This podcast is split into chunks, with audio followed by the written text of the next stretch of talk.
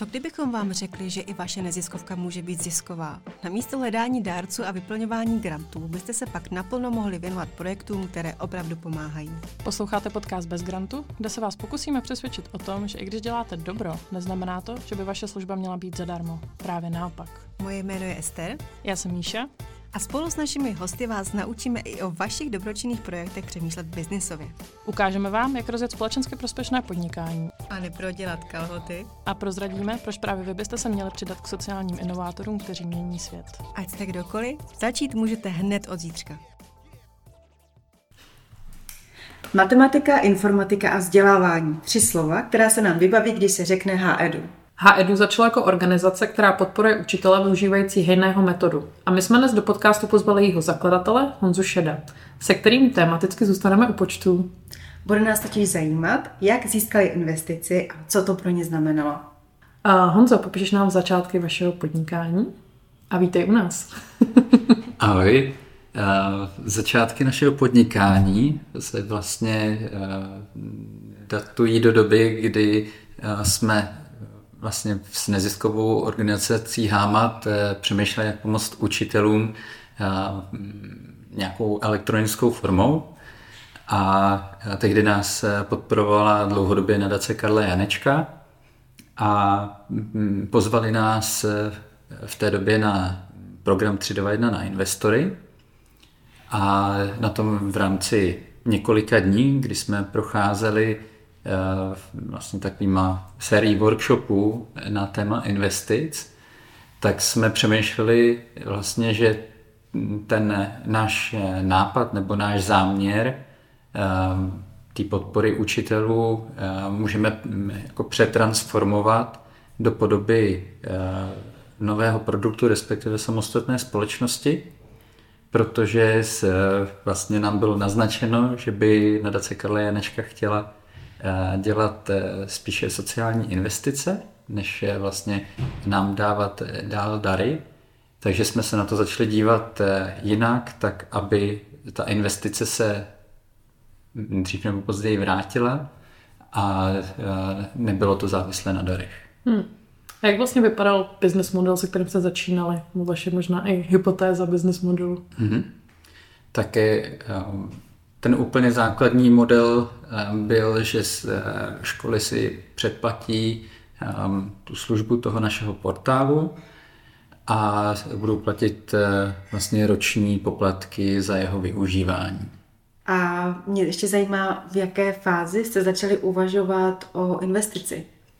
My jsme začali uvažovat eh, u tohohle produktu o investici v podstatě hned od začátku, protože to není taková věc, kterou si člověk eh, naprogramuje po večerech eh, sám doma. A je potřeba to udělat pořádně, aby to těm učitelům opravdu pomáhalo. A viděli jsme, že když to chceme udělat kvalitně, tak na to budeme potřebovat nějaký vývojářský tým. A tudíž i docela velký objem peněz. A tak, tak jsme začali přemýšlet, eh, že právě požádáme eh, někoho o investici a začali jsme vlastně na eh, základě té dílny 321 na investory obcházet potenciální investory, který by nám pomohli vlastně vyvinout tu aplikaci, kterou jsme měli popsanou. A takže vlastně úplně od začátku, ale na, na druhou stranu už jsme několik let eh, dělali související věci eh, pomocí různých dotací, grantů eh, v, v rámci matematiky.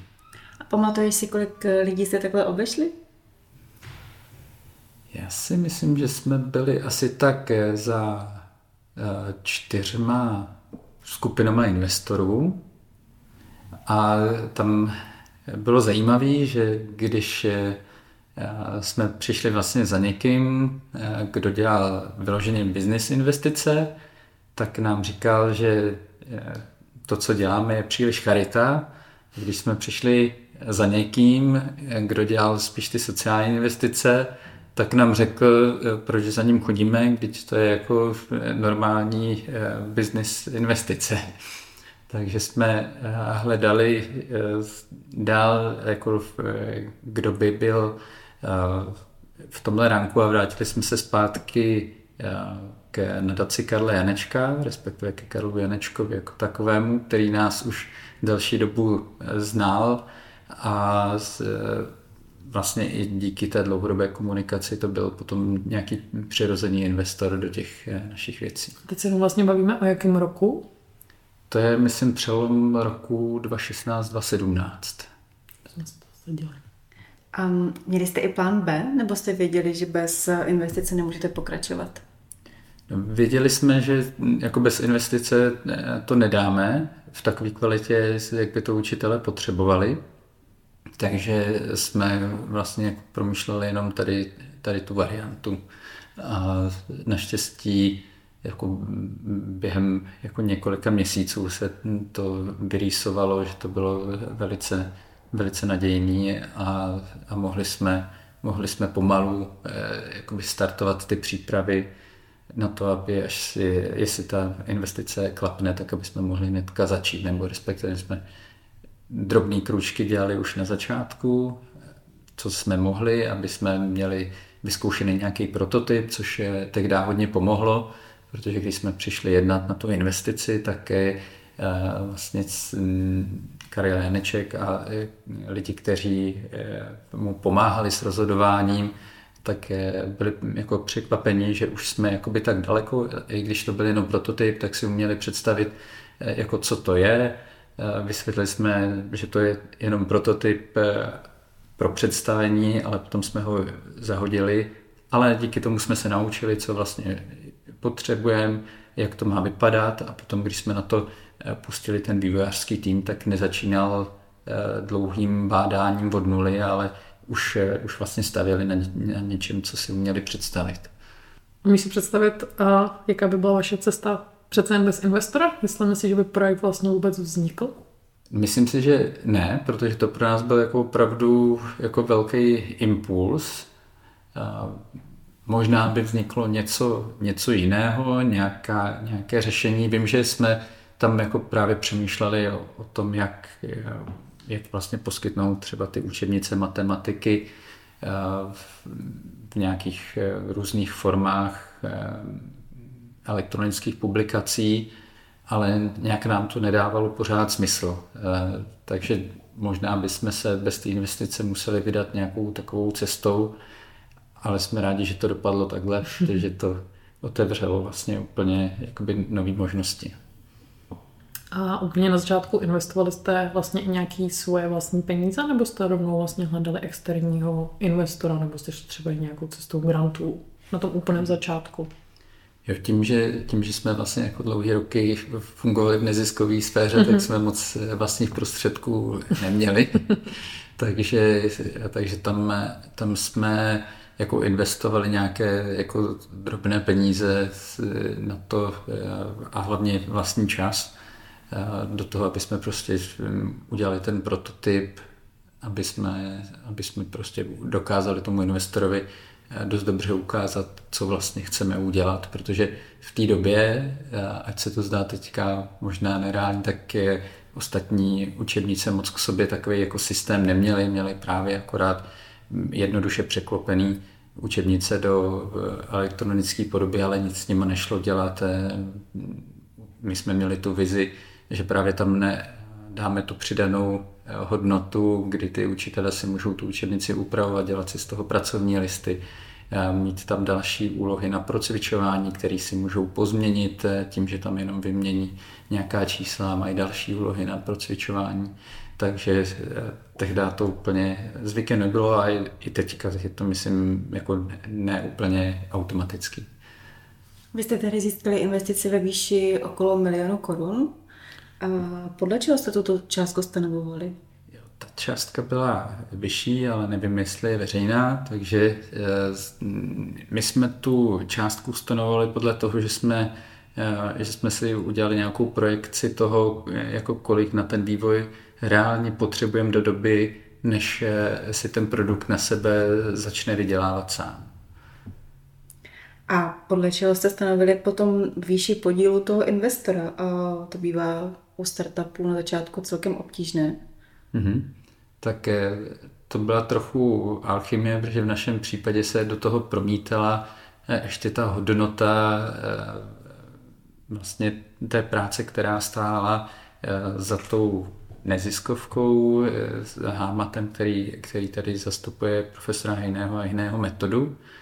Takže tam, tam se vypočítávala i ta jakoby hodnota té značky, protože ten produkt sám o sobě bez tady té značky by vlastně neměl takovou hodnotu ani pro toho investora, ani vlastně jakoby na trhu, takže tam bylo to spojení vlastně zásadní a i když prostě to byla nově založená společnost, tak právě tam byla pro toho investora zásadní smlouva mezi těma dvěma ekonomickými entitama.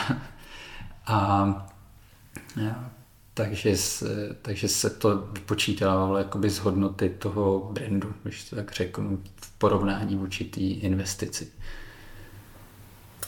Vaším investorem byla nadace Karla Janečka ještě tehdy, nyní nadace Lily a Karla Janečkových. A můžeme se ještě vrátit k tomu výběru. Vlastně ty jsi říkal, že jste oslovili víc investorů.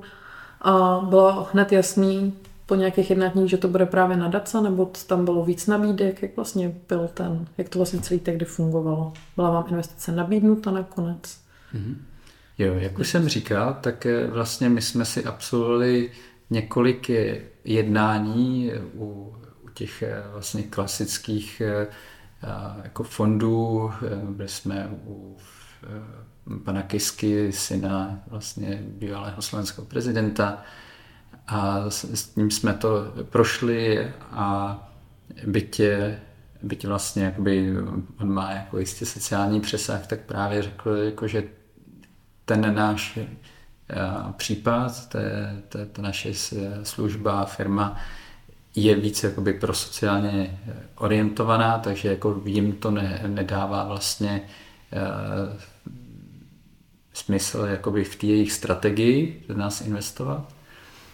A zase naopak, eh, když jsme byli eh, u Silky Horákové, ještě předtím, než vlastně vznikla, vznikla Thielia Impact Ventures, tak ona se jednak byla taky na, na tom workshopu, který jsme absolvovali v tom 321 na investory, takže díky tomu jsme se právě s ní potkávali. A ona nám zase dala ten feedback, že tak, jak to prezentujeme, tak je to normálně komerční eh, záležitost, takže máme jít eh, za někým, kdo dělá komerční investice. A právě eh, potom se rýsovalo, že jakoby nadace Karla Janečka v tom viděla obojí. Jednak to, že vlastně to má nějaký potenciál si samo na sebe do budoucna vydělat, aby to nebylo závislé na grantech, dotacích a zároveň tam ale byl podle mě podstatný ten jako sociální rozměr, ty investice, kdy to vlastně eh, doručovalo prostě nějakou kvalitní službu učitelům a to, je, to bylo pro nadaci jedno z těch klíčových témat, který v té době podporoval a myslím dál podporuje. Takže eh, tam, tam to bylo do, dobrý prolnutí eh, toho záměru jako obou straního. A vzpomeneš si třeba trošku víc na ten proces, který pak následoval, právě jak jste se, jak moc vás třeba prověřovalo tehdy a lidi kolem Karla, a nebo jak vlastně fungovalo, jestli jste nějakou due diligence, nebo jestli to bylo založené na důvěře a tomu té hmm. spolupráci. Jak vlastně byly další kroky? Bylo tam obojí, ta důvěra tam byla eh, dost podstatná, že myslím, že ta due diligence, kterou jsme procházeli, tak byla... Možná můžeme říct, co je to due diligence pro ty, který nevědí. Jo. Due diligence je vlastně ověření, v jakém stavu ta firma je, jaký má třeba závazky, že tam není nic skrytého, že jsou všechny ty eh, vztahy ekonomicko-právní dobře nastavený a že to je pro toho investora vlastně bezpečné do té, do té firmy investovat a je tam zřejmé, jak ty věci fungují. Si to tak se dá říct. Super. A taky tohle to prověřování tím, že to byla vlastně začínající společnost, tak tam vlastně těch závazků tolik nebylo. Kdyby jsme byli asi starší e, společnost, tak by to bylo e, vlastně hlubší. Ale tím, že se tady startovalo něco úplně nového, tak, tak to bylo víc zavěře, založené i na té důvěře a na tom, že jsme se vlastně s nadací Karla Janečka už dlouhodobě znali vlastně v podstatě od začátku té neziskové organizace HAMAT, tak jí nadace Karla Janečka v té době podporovala taky od svého úplně začátku, ještě skoro téměř předtím, než vznikla. a takže jsme se jako dlouhodobě znali a tím pádem to bylo snazší navázat tu další spolupráci, akorát se změnila forma. Jak dlouho to trvalo, ten proces třeba? Měsíce? Týdny? Bylo to několik měsíců a i vlastně, co tak eh, jsem potom zjišťoval, že to bylo velice rychlý, takže za, to jsme byli rádi a my jsme zároveň měli eh, tu investici eh, rozdělenou, že jsme ji nedostali všechnu naraz, ale vlastně dostávali jsme ji postupně, když jsme plnili nějaké milníky, že jsme nejdřív měli ten prototypy vlastně oživit, aby to fungovalo a byly tam ty základní učebnice a splnili jsme nějaký, nějakou funkční záležitost, tak jsme potom dostali peníze vlastně na eh, jako druhou fázi, by druhou část investice. A ta třetí část investice byla podmíněná tím, že jsme získali prvních 50 eh, platících škol. Takže jsme to měli eh, takhle, takhle rozfázované a bylo tam byla to pro nás jako dobrá motivace právě jakoby plnit ty milníky, které ještě v té chvíli nemohly být jako komerční, protože z těch 50 škol nám samozřejmě ten vývoj nemohl zaplatit, ale eh, vlastně motivovalo nás to, aby jsme jako dostali tu třetí část té investice, na který jsme byli domluveni. Udělal by si dnes při žádosti o investici něco jinak? Jo a ne. tím, tím, že jako se na to dívám teďka z té perspektivy těch šesti let, tak, tak se mi to zdá jako skvělý, že to prostě tehdy vyšlo a že vlastně dneska je tady firma docela soběstačná a vlastně rozšiřující jakoby tu Eh, jako sociální investici dál i vlastně mimo tu původní ideu, která se nestratila, ale vlastně přidali se k tomu třeba právě další uh, obory, nejen matematika, ale děláme dneska informatiku, přichystáme uh, přírodní vědy, takže se to čím dál tím víc vlastně rozšiřuje. A byť ten původní záměr bylo se věnovat té matematice, tak i když, eh, i když vlastně ta se ukázala, že není samostatně tak nosnou, aby ten vývoj eh, dále živila sama, tak, eh, tak vlastně máme zpětnou vazbu od investora, že vlastně je spokojený s tím, jak vlastně podporujeme to vzdělávání jako v dalších oblastech, byť prostě jsme třeba nenaplnili ty biznisové cíle, které byly na začátku té investice. A splnila investice tedy vaše očekávání? Splnila tím, že jsme mohli eh, vytvořit ten náš eh, hlavní produkt a získat si vztah eh, s těma školama, který je tak přímý. Vlastně je to tak, že když teďka přicházíme s něčím novým, tak ty školy automaticky tomu dávají nějakou váhu, že vědí, že prostě děláme kvalitní věci, tak se o to zajímají a vědí, že prostě to nebude jen tak něco, co nestojí za řeč. Dokážeš říct, co pro vás vlastně to získání investice změnilo? Nám to určitě změnilo eh, přemýšlení, že když jsme do té doby hodně přemýšleli, na co potřebujeme, kolik peněz, koho požádáme, tak víc vlastně se zaměřit na to, aby ten produkt byl vlastně samonosný a dlouhodobě udržitelný. A když se přesuneme do současnosti, co je vlastně u vás teď nový? Co se změnilo? Jaký je váš aktuální business model?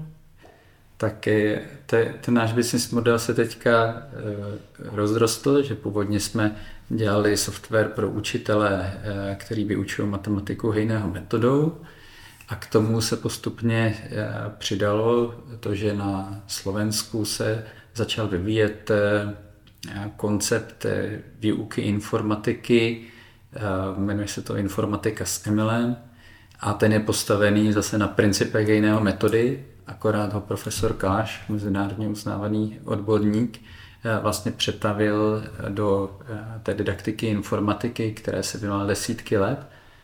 A tím vznikl, tím vznikl tenhle ten koncept.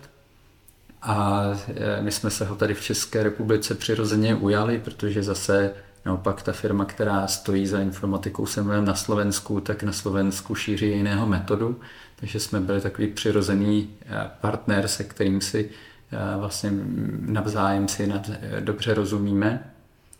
A takže jsme začali tu informatiku se milem tady šířit v České republice, což se váže i třeba s obdobím před covidem, protože když jsme dělali první semináře, tak jsme udělali dva semináře a ten druhý týden se zavřely školy.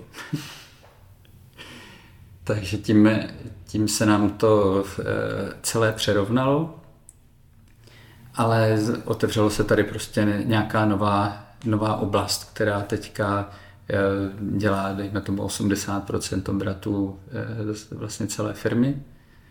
A zároveň jsme v mezičase začali spolupracovat na projektu Expedice, což je propojená výuka přírodních věd, fyzika, přírodopis, chemie. A je to badatelsko-výzkumně metod, badatelsko-výzkumnou metodou. A takže to zase sedí vlastně k jiného metodě, k informatice se milem a je to taková, jako takový přirozený koncept, kdo učí jiného metodu, informatiku se milem, tak je vlastně nalazený na to, aby učil i tou expedicí, potažmo ve škole, kolegové a podobně. Ty jsi zároveň odpověděla na naše následující otázky eh, celkem kostce, ale jestli jsem to chytila správně, tak eh, procento z příjmu z, původního, z původní aktivity oproti těm dalším aktivitám je 20%? Přesně tak. Zhruba. Ne, nemám to teďka aktuálně. 21, jak se chtěla říct. A jaké jsou vaše další plány? Pohlížíte se po nějaké další investici? Nebo jste eh, tam, kde, kam jste se potřebovali dostat?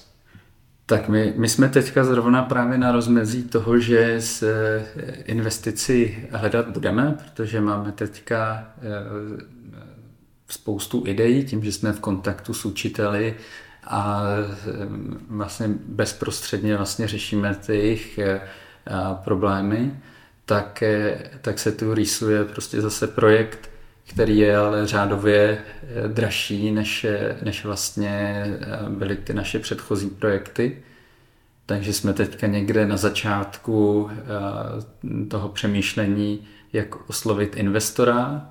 Zatím děláme ty prototypy, které jsou zase spíš o dva řády dražší, než byly tehdy, ale, ale snažíme se zase vlastními silami dostat někam, kam můžeme, až budeme mít vlastně eh, to prověřené, že, že to je to, co je potřeba a, a má to za sebou nějaký životaschopný eh, business model, tak bychom šli zase eh, za investorama a požádali o investici, aby jsme to mohli všechno vyvinout zase rychleji. Už víš, koho budete oslovovat? Máme určitý typy. Určitě jako přirozeně člověk, když má v portfoliu nějakého investora, tak je, je přirozený, že za ním jde v, v první fázi, ale z, na druhou stranu i pro toho investora je kolikrát jako lepší, když se to vlastně riziko rozptýlí. A ono to totiž není jenom o tom riziku, ale i o tom, že ten investor je potom eh, nějakým dlouhodobým průvodcem eh, té společnosti, že právě v době, kdy eh, třeba se mu něco nedaří, což bylo právě třeba to období covidu, tak je, najednou může ten investor vlastně zafungovat nějak tu firmu třeba podržet nebo propojit, eh, ukázat nové cesty. A tudíž i pro to, pro to druhé kolo investice někdy bývá lepší i najít vlastně dalšího investora, protože najednou eh, se, ty možnosti řešení těch eh, aktuálních výzev tak ty, tak ty investor, investorů je víc, mají víc kontaktů, víc znalostí, víc zkušeností, jak se taková věc dá vyřešit. Takže je přirozený oslovit ty další investory. Honzo, vnímáš, že za těch 6-7 let se vlastně to prostředí sociálních investování nebo sociálních investorů změnilo, rozrostlo? Máte třeba teď víc možností, za kým mít? Jo, určitě ano, protože si myslím, že eh, před těma šesti lety hodně eh, ty komerční investice byly opravdu udělané na to, že prostě buď toto ekonomicky vychází nebo nevychází. A teďka daleko víc vnímám, že ti investoři přemýšlí o tom, kam investovat eh, ty věci nějak pro dobro společnosti, že jim jako jenom nezáleží na tom, aby tu svoji investici nějak znásobili, ale aby to přineslo eh, něco navíc. Super, máme na to už jenom jednu poslední otázku, kterou pokládáme všem našim hostům. Kdybys měl dát začínajícím sociálním podnikatelům jednu radu, která by to byla? Ať to zkusí. Super, moc děkujeme za tvůj čas a moc se těšíme na vaše další posuny a pokroky. Díky. Přejeme hodně štěstí, díky, ahoj. Ahoj. Poslouchali jste podcast Bez grantu, kam zveme absolventy akcelerátoru 321 dílna, kterou pořádá nadace Lilie a Karla Janečkových. Ahoj!